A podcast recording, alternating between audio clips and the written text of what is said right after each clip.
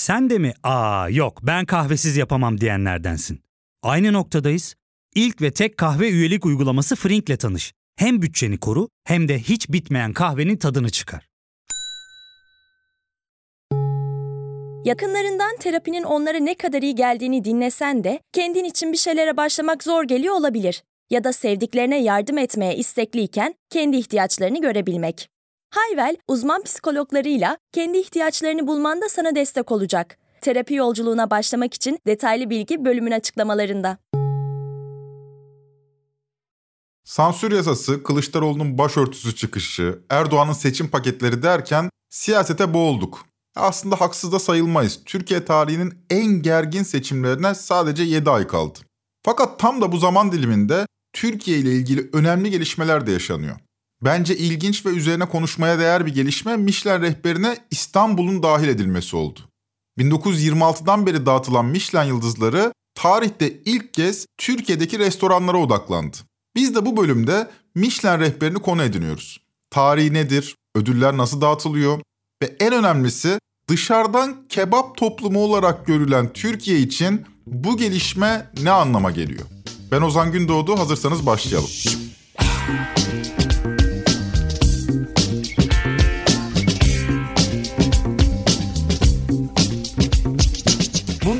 Kadar önce Bir Gün Gazetesi için Vedat Milor'la bir söyleşi yapmıştım. Konumuz sosyal medya ile birlikte Türkiye'de değişen yemek kültürüydü. İnsanlar Adana kebabın üzerine cheddar peyniri döküp lahmacuna sarıp yemeye başlıyordu. Böyle tuhaf videolar viral oluyordu. Bunu da sosyal medya hesaplarından paylaşıyorlardı ki bu paylaşımları yapanlar hiç de öyle gariban insanlar değildi. Yani bayağı zengin insanlar bunu yapıyordu. Hatırlıyorum o dönemde havuz başında viskiyle elini yıkayan lümpen bir tipin videosu viral olmuştu. Belki hatırlarsınız siz de. Bunun üzerine Vedat Milor'a sordum. Üst sınıflar kendi yeme içme kültürlerini alt sınıflardan nasıl ayırıyorlar? Vedat Bey bu soruya uzun bir cevap verdi. Bu soruyu tarihsel bir yaklaşımla ele aldı. Burada bir model var. Tarihsel süreç içinde bu nasıl gelişiyor diye ki bu şeye bağlı. Bu tarihsel süreç aynı zamanda ülkenin gelişmesine, sanayileşmesine, burjuva devrinin tamamlanmasına ve gelişmeye bağlı bir model. Ve ilk başta zengin insanla fakir insan aynı şeyleri tüketiyor aşağı yukarı. Fakat iki misli, üç misli yiyor. Hollywood 50 filmlerini görüyorsunuz. Oradaki zengin insanlar genellikle komprador şey tip şişman kilolu insanlardır. Çok yerler yani. Hmm. Büyük yerler. Daha büyük porsiyon isterler. Zenginlik göstergesi gibi oluyor. Zenginlik gösterisi büyüklük oluyor. Zenginlerin ne tükettiği meselesi o toplumun ne ölçüde gelişkinlik gösterdiği ile ilgili olabilir miydi? Eğer ilgiliyse ve gelişkinlik düzeyde zamanla özdeşse yani bir anda olmuyorsa bir zamana yaygın bir ifade ise o halde zaman ilerledikçe toplumsal zevkler de daha rafine hale gelecekti. Vedat Milor'un anlattığı hikaye de böyleydi. Kapitalizmin erken gelişim süreçlerinde üst sınıflarla alt sınıflar aynı ürünü tüketiyorlardı da üst sınıflar daha çok tüketiyorlardı. Zaten komprador denince de aklımıza şişman, takım elbiseli böyle prolu bir karakter canlanıyordu. Burjuvazi bu aşamasında bir büyüklük takıntısı ediniyor. En büyük evde oturmak istiyor. En büyük tabakta yemek yiyor. Belki en büyük şapkayı takıyor. E onun devleti de en büyük binaları, yolları yapıyor. Bu aşamanın belirgin özelliği burjuvazi ile işçi sınıfının aynı ürünleri tüketirken burjuvazinin daha az sofistike biçimde hacme önem vermesi. Yani tabağın büyüklüğüne, yemeğin büyüklüğüne önem vermesi. Ya sonra? İkinci aşamada birdenbire daha zenginlerin diğerlerinin yemediği enteresan şeyleri keşfetmesi geliyor. Ürünleri keşfetmesi, pahalı ürünleri keşfetmesi geliyor. Mesela havyar keşfediliyor diyelim. Trüf keşfediliyor. İstakoz keşfediliyor. Yani bu tip ürünler yeniyor. Ama kalite pek önemli değil yani. Bunu yiyen hani ne kadar iyi bir kavyar yiyor, havyar hangi balıktan çıkar, statü farklı neler. şeyi olarak. Aynen öyle yani. Statü. Hepsi bunun önemli yani statüyle ilgili onu yiyor. Vedat Bey'in ağzından bunu dinlerken aklıma Maxim gazinolarının sahibi Fahrettin Aslan'ın oğlu Sacit Aslan'ın yazdığı Bir Masalda İki Kral Olmaz kitabı geldi. Sacit Bey bu anı kitabında Maxim Gazinosu'nun hikayesini anlatırken aynı zamanda Türkiye'deki yeme içme kültüründeki değişiklikleri de özetliyor. 1970'lere kadar ıstakoz ve havyar yenen Maxim'de 1980'lerden itibaren dışarıdan kebap sipariş edilmesine izin veriliyor. Daha doğrusu Maxim'in elinden de bir şey gelmiyor. Müşteriler garsonlara öyle yüklü bahşişler vermeye başlıyorlar ki şişe viski de açtırılıyor, dışarıdan yemek de getirttiriliyor. Bu değişim Türkiye'de paranın da el değiştirmesi olarak okunabilir. Dolayısıyla Türkiye'de tek bir sermayedar sınıfından bahsetmek mümkün olsa da bu sınıfın içindeki katmanları da görmek gerekir. Çünkü Türkiye aynı zamanda iç göçün de yoğun olduğu bir ülkedir. 10 yıllardır İstanbul'da bulunan bir sermayedarla daha sonradan İstanbul'a göç etmiş bir sermayedarın yeme içme zevkleri de değişecektir. Bu değişim büyük oranda 1980'li yıllardan itibaren kendisini hissettirir. Sadece sermayedarlar değil, işçi sınıfı da yeme içme kültürünü belirler. Şener Şen'le Uğur Yücel'in başrollerini paylaştığı 1987 tarihli Yavuz Turgul'un yönettiği Muhsin Bey filminde de bu değişim anlatılır. Urfa'dan İstanbul'a gelen Uğur Yücel türkücü olmak istemektedir. Şan hocası ve prodüktör Şener Şen ise ki o İstanbullu bir beyefendidir, arabesk söylememesini telkin eder Uğur Yücel'e. Aynı zamanda kültürel çatışmalar da 80'li yıllara ilişkin fikir verir. Aa, ne bu? Çiğ köfte. Öyle değil, çok acı, zehir gibi. Yok ya acıyı şöyle bir gezdirmeyeceğim. Ne bu be? Öldürecek misin beni? Zaten güzelim İstanbul'u kebapçı salonu haline getirdiniz. Acılı Adana, acılı Urfa, acılı lahmacun. İstanbul kebap kokuyor. Ne bu be? Nerede o güzelim yemeklerimiz? Agam niye öyle desin ki? İstanbul istemezse bu salonlar açılır mı? Vedat Milor'a geri dönelim. Sermaye sahibinin daha az sofistike olan bu büyüklük merakı ikinci aşamada yerini nitelik farklılığına bırakıyor. Üst sınıflar belki daha çok yemiyor ama daha farklı ürünleri tercih ediyor. Istakoz, havyar, Vedat Bey'in de verdiği örneklerden. Fakat altını çizelim, bu ürünlerde kaliteyi aramıyorlar. Statü farkını ortaya koymaya çalışıyorlar.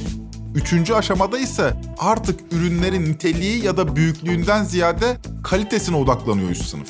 Üçüncü aşamada daha bilinçleniyor, daha şey rafine burjuva diyelim. Daha az yemeye başlıyor, daha küçük porsiyonlar. Fakat ürünlerin kalitesine çok önem vermeye başlıyor. Kendini ayrıştırması şeyle olmuyor.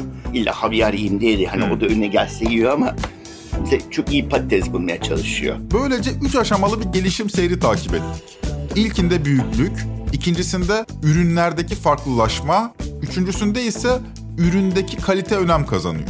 Fakat Vedat Bey'in aktardığı bu yaklaşımı Türkiye'ye aynen uyarlamak mümkün müydü? Bunu da röportajda Milor'a sordum. Bizdeki sermayedarın henüz üçüncü aşamaya geçmediğini, zevklerin henüz rafine hale gelmediğini söyledi. E tabi kapitalist böyle olunca kapitalist devlet de benzer bir yaklaşım içinde oluyor. Vedat Milor'a tekrar kulak verelim. Bizim, bizim ülkemize baktığınız zaman daha çok bir ve iki görüyorsunuz. Hayatın her alanında işte en büyük havanı yapmak, en çok kötü olsa bile havanı yani içine girdiğiniz zaman fonksiyonel olmadığını, işçiliğin çok kötü olduğunu, yürüyüş mesafelerin çok uzak olduğunu falan görseniz bile en büyüğü, en hacimlisi, büyük hamburger yemek, büyük bir şey yemek falan. Mesela bana gelen birçok şeyde abi bununla duyulur mu yani? En büyük şey o, en büyük vurgu odur. Yani bununla kim doyar? Çünkü ama öyle öyle 15 tabak olduğu akıllarına gelmiyor yani. Gerçekten de büyüklük takıntımız patolojik hale gelmiş durumda. En büyük cami, en geniş yol, en uzun köprü, en büyük havalimanı. Siyasal iktidara da yansımış, ona rengini vermiş bir lümpenlik bu haliyle her yerde. Kimsenin durup ince zevkleri düşünecek hali kalmamış durumda. Fakat Vedat Milor'un evrensel diyebileceğimiz bu yaklaşımı Türkiye'ye uyarlarken bazı değişkenleri de analize dahil etmek gerekiyor. Zira başta da dediğimiz gibi Türkiye aynı zamanda iç göçün de bu zamana kadar yoğun yaşandığı bir ülke. İç göç derken hem doğudan batıya göç akımları var hem de köyden kente doğru göç akımları var. Köyden kente göç monokültürel bir tarımsal üretimi dayatıyor. Domatesin kokusu kalmadı diyoruz ya ondan bahsediyorum.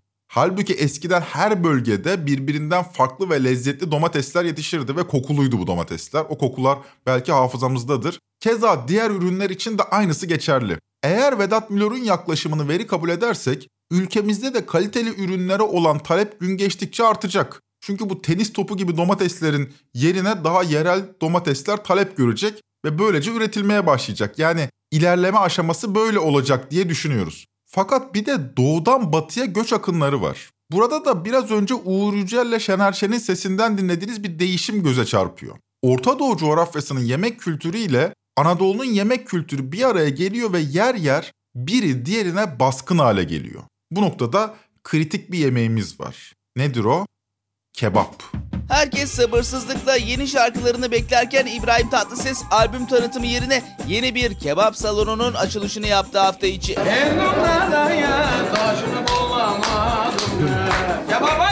Türkiye bir kebap toplumu mu? Daha doğru ifadeyle soralım. Avrupa'dan oryantalist bir gözle Türkiye'ye bakıldığında bizim üç öğün kebap yediğimiz, kebapla büyüdüğümüz, evlerde sürekli kebap yaptığımız düşünülebilir. Türk deyince akıllara kebap geliyor. Türkiye'de turizmdeki patlamanın 1980'li yıllara denk gelmesi, aynı yıllarda doğudan batıya göçün de hız kazanmış olması bunda etkilidir diye düşünüyorum. Şunu da söylemek gerekir, doğudan batıya yaşanan göç akınlarının en önemli nedeni de yoksulluktu. Bu nedenle İstanbul'daki orta ve üst gelir grubu uzun süre kebap kültürüne direnmişti. Netflix'te yayınlanan Chef Table programının odağına aldığı Chia sofrasının kurucusu Musa Dağdeviren bu konuda şunları söylemiş. Şimdi aslında İstanbul'da yani Cumhuriyet öncesinde de kebap var. 200-250 yıl kadar 80'li yıllarda Chia kebabın açıldığı dönemde işte kebap gibi yemekler böyle sinemadan tutun da çoğu şeyde alay konusu yapılırdı. Kültürel altyapıdan yoksul insanların beslendiği bir gıda olarak bakılıyordu. İnsanları kültürlü ve kültürsüz diye bu tanımın yapılması beni rahatsız ederdi. Ancak zaman içinde kebap da orta ve üst sınıfların radarına girdi. Günün sonunda gerçekten bir kebap toplumu olmaya başladık. Dışarıda ne yenir sorusuna verilecek en popüler cevap kebap olmaya başladı. Mesela 1950'li 60'lı yılların İstiklal Caddesi'ne gitseniz oturup kebap yiyebileceğiniz şık bir lokanta bulabilir miydiniz emin değilim. Bugün ise çok net ki dışarıda kebap yenir. Bizde kural budur. Dışarıda yenen yemek kebaptır. Nitekim İstanbul'un en şaşalı lokantaları içinde de kebapçılar başı çeker. Fakat yine de kebap toplumu olduk mu derken bir şart düşmek gerekir. Yani çocuklarımızı kebap yedirerek mi büyütüyoruz? Evlerimizde kebap mı pişiyor? Hiç sanmıyorum. İşte bu konuya kafa yoran bir yemek şefinden bahsedeceğim size. Adı Maksut Aşkar. Kendisi Neolokal'in şefi. 7 yıl önce TED konuşmasında bizim gündelik hayatımızın içine yerleşik olan yeme içme kültürünü turistlerin bilmediğini şöyle anlatıyor. Turist peki Türkiye'ye geldiğinde neyle karşılaşır? Bizim geleneklerimize yani evimize giremediği için esnaf lokantasıyla, sokak yemekleriyle, kebapçıyla, pideciyle, dönerciyle, lahmacuncuyla. Haklı adam döndüğü zaman bunlarla karşılaşmış olduğu için Türkiye kebap milleti der ve öyle de kalır. Şimdi Şef Maksut Aşkar'dan bahsetmemin tek nedeni konu buraya geldiği için değil. Geçen hafta Türkiye'nin yeme içme kültürü için önemli sayılabilecek bir gelişme yaşandı. Türkiye'deki 5 restoran Michelin yıldızı aldı. Ama izin verin asıl konuya kısa bir aradan sonra gidelim. Ya fark ettin mi? Biz en çok kahveye para harcıyoruz. Yok abi, bundan sonra günde bir. Aa, sen Frink kullanmıyor musun? Nasıl yani? Yani kahvenden kısmına gerek yok. Frink'e üye olursan aylık sadece 1200 TL'ye istediğin çeşit kahveyi istediğin kadar içebilirsin. Günlük 40 TL'ye sınırsız kahve mi yani? Çok iyiymiş. Aynen. Hatta şu anda 200 TL'lik bir indirim kodu da var. E hadi hemen indirip üye ol da bu fırsatı kaçırma. Terapiye başlamak, içinden çıkamadığın döngüleri kırmak, bazı yanlış bulduğun kararlarını değiştirmek ve kendinle beraber daha huzurlu bir yaşam inşa etmek için atabileceğin en değerli adımlardan biri. Hayvel ile yoğun yaşam tempona uyum sağlayarak online terapi seanslarını takvimine göre ayarlayabilirsin. Bini aşkın uzmandan sana en uygun terapisti seçebilir, PodB10 koduyla indirimden yararlanabilirsin. Detaylı bilgi açıklamalardaki bağlantıda. Nerede kaldık Michelin yıldızı? Michelin Guide Nisan ayında yayınladığı bir fragmanla 2023 için İstanbul rehberi hazırladıklarını duyurmuştu. Duyurunun ardından konunun ilgilisi olan kesimlerde de bir merak hasıl oldu. İstanbul'da kimlere yıldız verilecek? Acaba uzak doğuda olduğu gibi salaş sokak lokantalarına da yıldız verilecek mi? Yoksa yalnızca fine dining restoranlar mı ödüllendirilecek? Tahminler havada uçuştu ve nihayet 11 Ekim'de Zorlu Gösteri Sanatları Merkezi'nde gerçekleştirilen bir ödül töreniyle Michelin yıldızları sahiplerini buldu.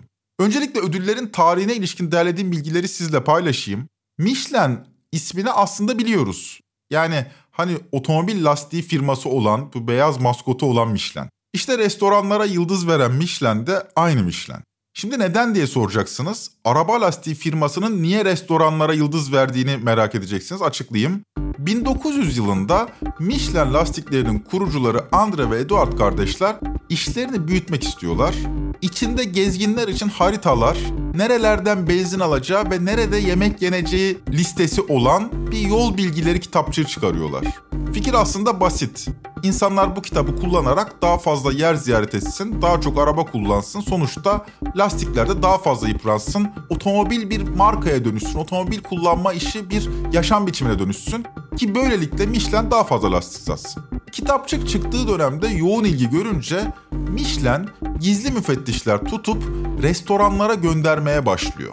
Müfettişler de restoranları yıldızlarla derecelendirmeye başlıyor. Başlangıçta en iyi restoran bile sadece bir yıldız alabilirken bugün en iyi restoranlara 3 yıldız verilen hiyerarşik bir sistem var. Bir Michelin yıldızı çok iyi malzemelerin kullanıldığı, yüksek standartta ve belirli bir istikrarda yemeklerin pişirildiği restoranlara veriliyor. Dünya üzerinde bir Michelin yıldızlı toplam 2673 restoran var. İstanbul mutfak çeşitliliğinin mükemmelliğini yansıtan, aynı zamanda da yerel ürün ve lezzetleri olan bağlılığını koparmayan 4 restoran bir Michelin yıldızıyla ödüllendirildi bu sene. Nedir onlar diye sorarsanız Yeniköy'de bulunan Araka, Beyoğlu Pera'daki Mikla, Galata'da bulunan Neolokal ve son olarak Beyoğlu Tomtom'daki Nikol. Peki iki yıldız var mı? Var. İki Michelin yıldızı restoranın şefinin karakterinin ve yeteneğinin yemeklere yansıdığı durumlarda takdim ediliyor. Yani sadece ürünlerin kalitesi değil artık bir ruh katılması lazım yemeğe. Dünyada iki yıldızlı restoran sayısı ise 481. Bu başarıya Türkiye'den de bir restoran layık görüldü. Neden iki yıldız? E, müfettişler neye iki yıldız veriyorlar diye sorduğumuzda geleneksel Türk tatlarını ve yemeklerini kişiselleştirip yorumlayan bu restorandan çok etkilendiğini söyledi Gwendal ve heyecanımız yüksekse Gwendal'a dönüp iki yıldız alan. Do you see the uh, phones? Do you see the cell phones? They're live, you know, and we're so excited. Herkes telefonlarını çıkardı. Acaba kim iki yıldız kazanacak? Would like, would you like to announce, Gwendal? Two star are awarded to Fatih Tutak. Fatih Tutak. Avrupa yakasında Şişli Bomonti semtinde bulunan restoran için Michelin rehberinde şu notlar düşülmüş. Fatih Tutak, Türk coğrafyasına olan sevgisini dile getiriyor. Her gün kendi bölgesinden gelen malzemeleri ve yerel tüccarlardan temin ettiği ürünleri baz alıyor. Tutak, geleneğe ve doğanın sunduğu şeylere saygı duyarak yemek yapan bir şef. Sürdürülebilirlik konusundaki tercihi diğer yolların yanı sıra sıfır atık yaklaşımında ve fermantasyon ve kuru olgunlaştırma gibi koruma tekniklerinin kullanımında ortaya çıkıyor. Geleneksel lezzetler burada ekstra bir boyut kazanıyor. Özgün yönünün bir kısmı sunumlara kendi damgasını vurmak için hafif asidik ve isli tatları nüanslı kullanımında yatıyor. Aslında titizlikle sunulan mantının hazırlanmasına bakalım. Şef bunları bolca kuzu etiyle dolduruyor ve muhteşem bir şekilde tütsülenmiş yoğurt kreması, domates sosu ve acılı tereyağıyla servis ediyor. Tatlı olarak sizi bu şık, çağdaş tesisin açık mutfağına davet ediyor. Burada kendinizi aksiyonun ortasında bulacaksınız. Biraz da Fatih Tutak'ı tanıyalım. Kendisi 31 Ağustos 1985 doğumlu, henüz 37 yaşında. Tutak ilk profesyonel eğitimini Bolu Mengen Aşçılık Okulu'nda alıyor. Mengen biliyorsunuz aşçılarıyla meşhur bir ilçe. Bu ünü Osmanlı'ya dayanıyor. Çünkü Osmanlı saray mutfağının aşçılarını yetiştiren bu ilçede Fatih Tutak'ın doğduğu yıl olan 1985'te bir aşçılık okulu açılıyor. Şimdi o okuldan mezun bir isim iki Michelin yıldızlı büyük bir başarıya imza atmış durumda. Bu aynı zamanda Türkiye'nin aşçılık eğitimine bir övgü aynı zamanda tabii. Fakat elbette sadece bu okul değil ona bu başarıyı kazandıran. Bir süre İstanbul'da ünlü şeflerle çalışan Tutak ardından Asya'ya gidiyor. Çin, Hong Kong, Singapur'da prestijli restoranlarda çalışıyor. Türkiye'ye iki Michelin yıldızı kazandıran Tutak'ın kariyerinin Asya'da şekillenmesi de bir diğer ayırt edici özellik olarak göze çarpıyor. Ve Asya'dayken Türkiye'de kendi restoranını açma fikri oluşuyor. Devamını Fatih Tutak'ın Lezzet dergisine verdiği röportajdan dinleyelim. E, restoranı e, hikayesini aslında ben e, yurt dışında yaşarken orada aslında kurgulamaya başlamıştım. Yaklaşık 5 sene önce. Ve ismine işte bütün dizaynına orada karar vermiştik. Sonra da İstanbul'a geldikten sonra yaklaşık bir buçuk sene kadar bir çalışma yaptık. Ardından da açtık. Zengin bir ailenin evladı değil Fatih Tutak. Bu nedenle de ödül konuşmasına 300 dolarla başlayan yolculuk diye başlıyor. Öyle tarif ediyor. Fatih Tutak'ın ödül töreninde yaptığı konuşmada şu şekilde. Ben 19 yaşında 300 dolarla buradan çıktım. 16 sene çalıştım ve bir gün böyle onurlandırılmak bir hayalimdi. Bunu başarabilmek için çok çalıştım. Çok çalıştık. Yani inanılmaz bir tutkuyla. Çünkü bu seviyeye gelmek gerçekten inanılmaz emek ve aşk ister. Yaptığınız işi artık her şeyin üzerinde tutmanız gerekiyor. Yani çok onur duydum. İnşallah bütün burada Michelin Yıldızı alan ve Gayda giren arkadaşlarımı da tek tek tebrik ederim. Ee, inşallah her şey çok daha güzel olur. Fakat Fatih Tutan bu büyük başarısının yanında üzerine düşünülmeye değer bir başka ödül daha alındı. Michelin yıldızları kırmızı renkte. Ne alaka diyeceksiniz? Çünkü Michelin Guide 2020 yılından bu yana bir de yeşil yıldız dağıtıyor. Yeşil Yıldız en yeni ödül. 2020 yılında Michelin Guide Fransa ile tanıtıldı ve şimdi Michelin kılavuzu kapsamındaki her ülkede tanıtılıyor. Sürdürülebilir gastronomi konusunda rol model olan restoranlara veriliyor bu yıldız. Bu alanda da Michelin yıldızının sahibi biraz önce kebap toplumu muyuz diye soran Maksut Aşkar oldu. Aşkar böylece hem bir Michelin yıldızı sahibi oldu hem de Michelin'in yeşil yıldızı ile ödüllendirildi. Peki kendisi yemek kültürü meselesine nasıl yaklaşıyor? Yine TED konuşmasına gidelim. Eskiden domatesin mevsiminin gelmesini beklerken şu anda 12 ay buluyoruz. Ama gerçekten 12 ay hala çocukluğunuzda burnunuzda tutan o domates kokusu var mı? Bunları kendimize sorabiliyor muyuz? İşte o noktada biz devreye giriyoruz. Devreye giriyoruz demem çok doğru olmayacak. Biz bunu hatırlatmaya çalışıyoruz sizlere. Türkiye'de Michelin yıldızı alan restoranların tümü geleneksel lezzetlere yaslanıyor ama bu lezzetleri yeni bir yorumla müşterilerine sunuyor. Örneğin iki Michelin alan Fatih Tutağan restoranın menüsü tamamıyla Anadolu mutfağının yeniden yorumlanması üzerine kurulu. Bu restoranların hepsi fine dining restoranlar ve ödemek zorunda kalacağınız hesap hali yüklü.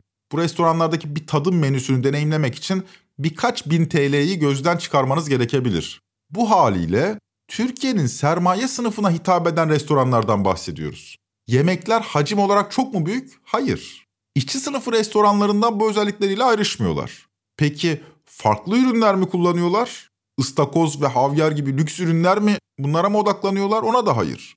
Vedat Milor'un üçüncü aşama olarak tarif ettiği ürünlerin kalitesine önem gösteriyorlar. Bu bizim ülkemiz için yeni ve heyecan verici bir gelişme denebilir. Öte yandan geleneksele yaslandıkları için kebabı aşmaya çalışıyorlar. Kebabı reddetmekten bahsetmiyorum yanlış anlamayın. Türkiye'nin bir kebap toplumu olmadığı iddiasındalar. Bu yaklaşım epey önem kazanmış durumda. Yanlış anlaşılmasın ırkçı bir yaklaşım içinde de değiller. Yani bir Kürt düşmanlığı yok. Kebabı da zaten böyle Kürtlükle özdeşleştirmiyorlar. Mesela kebap da pişiren, Chia restoranı sahibi Musa Dağdeviren yemeklerin etnik kimliklerle anılmaması gerektiğini ifade ediyor. Ülkemin şöyle bir sorunu olduğunu hep hissediyorum. Sürekli böyle şeyler söylemek istiyorlar. İşte Kürt yemeği, Rum yemeği, Ermeni yemeği. Yemekler etnik kimlik ile ifade edildiği zaman toplumlar birbirine düşer. Ve ciddi bir yabancılaşma ve yemek kültürümüzün yok oluşunu yaratır. Michelin yıldızları dağıtıldıktan sonra bir kesim insan bu yoklukta, bu ekonomik krizde lüks restoranlardaki bu gelişmeyi gözlemeye tenezzül etmedi. Halbuki ilginç şeyler yaşanıyor. Evet, bir yerde CZN Burak gibi, Nusret gibi lüks ama rafine zevklerden uzak, misyonu para kazanmak olan sosyal medya şovlarıyla öne çıkan restoranlar da gelişiyor. Ama öte yandan geleneksel mutfağımıza sahip çıkmaya da başlanıyor. Üstelik rafine zevklerle birlikte harmanlanıyor. Bu Türkiye burjuvazisi için ilginç bir gelişme. Michelin yıldızlarını konuşmanın sırası mı diyenleriniz olabilir. Bunca açlığın, ekonomik yoksulluğun orta yerinde lüks restoranlara verilen prestijli bir ödül konuşmaya değer mi? Evet kabul. Tüm bunlar emekçi sınıfların haberi olmadan yaşanıyor elbette. Ama yaşanıyor. Bu nedenle görmezden gelemeyiz. Hatta bu gelişmeden faydalanabilmeyi de başarabiliriz. Faydalanmak derken emekçiler adına konuşuyorum. Ne faydası var emekçilere bu gelişmenin derseniz şöyle ifade edeyim. Ekonomik kriz konuşulurken açlığı bitirmek gibi hiç de heyecan vermeyen bir noktada tıkandık kaldık bana kalırsa. Senin tuzun kuru herhalde aç insanların halinden nereden anlarsın diye sorabilirsiniz lütfen sabır gösterin. Türkiye sağı zaten açlığı, yoksulluğu bitirmek değil, yönetmek üzerine politika yapıyor. Sosyal yardımlar vesaire vesaire buraya girmiyorum ama biliyorsunuz. Fakat Türkiye solunun iddiasının daha farklı olması gerekir. Buna karşı Türkiye solunun iddiası da açlığı bitirmekten öteye geçmiyor. Tamam yönetmeyi geçtik bitirmekten öteye geçmiyor. Herkese iş aş. Tamam çok yüce gönüllü bir iddia. Halbuki bu halka daha fazlası, daha heyecan verici vaatler sunulamaz mı? Türkiye toplumunun yaşam biçimi bir markaya dönüştürülebilir. Üzerinde yaşadığımız topraklar insanlık medeniyetinin neredeyse tüm mirasını içinde barındırıyor. Biz her ne kadar kendi kimliğimizi Arabistan çöllerinde ya da Moğol steplerinde arasak da hakikat evlerimizin mutfağında yaşıyor. Kebabıyla, tencere yemekleriyle, Çerkez tavuğuyla, Arnavut ciğeriyle, kahvaltısıyla, salatasıyla bu topraklara özgü apayrı bir kültürümüz var ve bu kültür gerçekten muhteşem. Ürünlerimiz de öyle. En doğusundan en batısına muhteşem ürünler yetiştirebiliyoruz. İşte bu muhteşemliğin orta yerinde dururken ufkumuz neden yalnızca karnımızı doyurmak olsun ki? Neden Türkiye'nin sermaye sınıfının deneyimlerini tüm halka mal edebilen bir politik paradigma inşa edemiyoruz? Neden Türkiye toplumunun yaşam tarzını karnını doyurmaktan öteye taşıyamıyoruz? Ufkumuz neden marka değeri olan bir toplumsal yaşayışa uzanamıyor? Halbuki solun sahip çıktığı değerler eşitlik ve özgürlüğün yanında bir de estetik değil miydi? Estetiği bu halka çok mu görüyoruz? Bu sorular üzerine düşünmeye değer bana kalırsa. Trend Topi'yi Podbi Medya ile beraber hazırlıyoruz. Bir sonraki bölüme kadar eşitlik, özgürlük ve estetik talebinin emekçi sınıfların mücadelesi olduğunun bilinciyle kalın, hoşçakalın.